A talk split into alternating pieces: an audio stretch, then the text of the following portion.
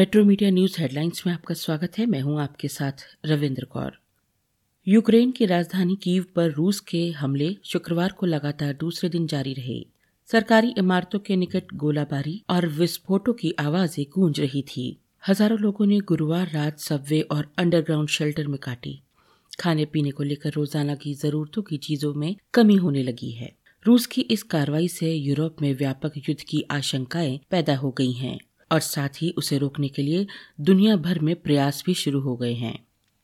युद्ध से सैकड़ों लोगों के हताहत होने की सूचना के बीच कीव में इमारतों, पुलों और स्कूलों के सामने भी गोलाबारी और विस्फोटों की घटनाएँ हुई हैं। यूक्रेन की राजधानी कीव की चौखट तक पहुँची रूसी सेना का कीव सहित यूक्रेन के कई शहरों में बमों से हमला जारी रहा। जवाब में यूक्रेन की सेना ने भी हमला किया। दोनों ओर से जोरदार जनहानि की बात सामने आई है। सैकड़ों धमाकों और मौतों के बीच बातचीत की ओर कदम बढ़ाए गए हैं। यूक्रेन के राष्ट्रपति ने बातचीत की, पेशकश की तो रूस ने भी बातचीत के लिए प्रतिनिधि मंडल भेजने की बात स्वीकार कर ली। यूक्रेन संकट के बीच फंसे हज़ारों भारतीय छात्र अपने बचाव और यहाँ से निकाले जाने का इंतज़ार कर रहे हैं। इस बीच हमले के बाद वहाँ अलग अलग शहरों में फंसे भारतीय छात्रों को निकालने की प्रक्रिया शुरू हो चुकी है। भारत से एयर इंडिया की दो फ़्लाइट से आज देर रात रेस्क्यू शुरू होगा।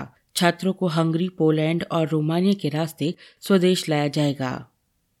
प्रवर्तन निदेशालय की कस्टडी में शुक्रवार की सुबह अचानक नवाब मलिक की तबीयत बिगड़ गई। इसलिए उन्हें इलाज के लिए जेजे अस्पताल ले जाया गया। काफ़ी देर बाद भी इलाज के दौरान आराम न होने पर नवाब मलिक को ईडी की टीम ने जेजे अस्पताल में भर्ती करवा दिया। ईडी की टीम ने नवाब मलिक को 23 फरवरी को माफिया डॉन दाऊद इब्राहिम के साथी के साथ ज़मीन का सौदा करने पर गिरफ़्तार किया था। कर्नाटक हाई कोर्ट की पूर्ण पीठ ने हिजाब विवाद पर अपना फैसला सुरक्षित रख लिया है। इसके साथ ही हाई कोर्ट ने मीडिया पर लगाम लगाने का निर्देश देने वाली एक जनहित याचिका को खारिज कर दिया है। सुनवाई के दौरान वरिष्ठ अधिवक्ता यूसुफ मुछला ने ज़ोर देकर कहा कि उनके पास प्रत्युत्तर का अधिकार है। हमें सिर को कपड़े से ढकने की अनुमति दी जानी चाहिए और इसे रोकना कॉलेज प्रबंधन का फैसला सही नहीं है।